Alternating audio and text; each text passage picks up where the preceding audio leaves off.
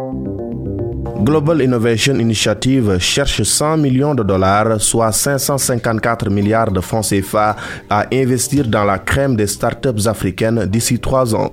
S'intéressant à l'Afrique qu'il considère comme un marché d'avenir sur le moyen et long terme, le Global Innovation Initiative Group y a lancé un fonds qui va investir dans les meilleures startups avec pour objectif de les aider à atteindre une croissance soutenue.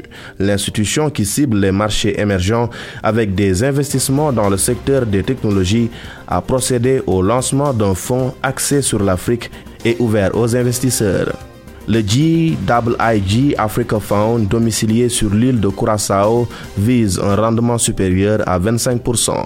Les ressources financières apportées par le GIIC aux start vont être associées à un soutien à la croissance, à l'accès à des réseaux à haute valeur ajoutée et à une pénétration accélérée du marché afin d'optimiser les rendements pour les startups et les investisseurs. En Libye, le gouvernement encourage le retour dans le pays des compagnies pétrolières occidentales.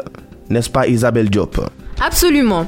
La Libye encourage le retour des sociétés pétrolières occidentales. Un grand nombre parmi ces dernières avaient plié bagage en raison de l'instabilité politique qui régnait depuis la chute de Muammar Kadhafi. Le ministre libyen du pétrole a souligné l'importance de la contribution des entreprises pétrolières occidentales, notamment américaines et britanniques, au développement du secteur pétrolier. Celles-ci disposent d'une expérience prouvée dans le domaine pétrolier, mais aussi dans les énergies renouvelables et l'hydrogène, qui peut profiter à la relance du secteur énergétique du pays. Intéresser les entreprises étrangères au secteur énergétique reste un défi important pour la Libye, car rappelons-le, le pays reste un champ d'investissement assez risqué pour les compagnies pétrolières occidentales. Isabelle Diop, euh, merci. Merci à vous également, mesdames et messieurs. C'était le dernier numéro de la semaine de votre rendez-vous économique e-business, présenté par Mme Abdougaï Kassé, assisté à la technique par Maxime Sen.